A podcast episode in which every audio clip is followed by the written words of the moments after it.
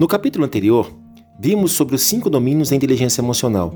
E o importante de entendermos sobre esse domínio é nos permitir traçar uma estratégia para obtenção e aprimoramento dessa inteligência. Além disso, é necessário que entendamos as fases desse aprendizado.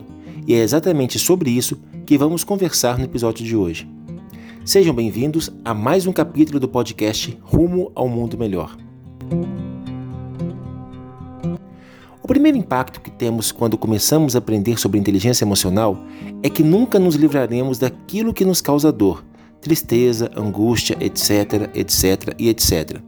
O que nos causa raiva antes continuará nos causando raiva mesmo após muito tempo depois de termos iniciado nosso aprimoramento emocional. O que muda é a forma como avaliamos e respondemos a esse sentimento. A eficiência é como refreamos o impulso de agir motivado pela raiva, por exemplo.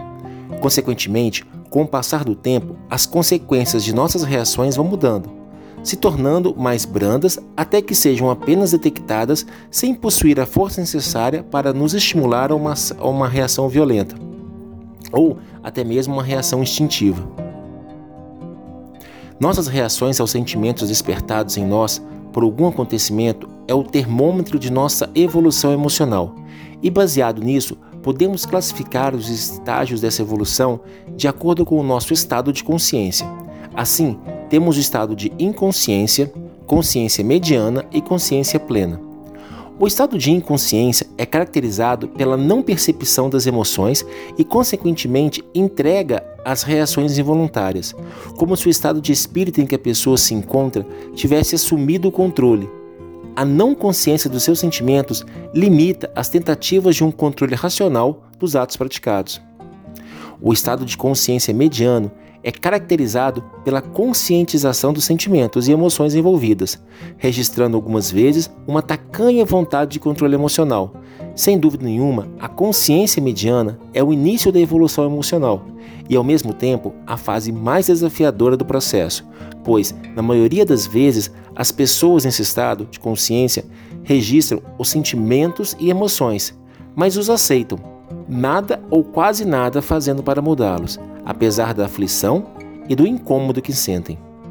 Por último, o estado de consciência plena, caracterizado pela consciência de seu estado de espírito, por um controle dos impulsos, demonstrando uma sofisticação em relação à sua vida emocional. As pessoas que possuem esse estado, elas têm uma clareza muito grande de suas emoções, contribuindo para que tornem, se tornem pessoas mais seguras e gozando de boa saúde psicológica. Apesar de os limites entre essas fases de consciência serem imprecisos, elas fornecem uma boa ideia da evolução emocional. No entanto, é importante lembrar que essas são classificações didáticas do processo evolutivo e, de forma alguma, podem ser usadas como diagnóstico ou rótulo. É isso aí então, pessoal. Vamos juntos rumo ao mundo melhor.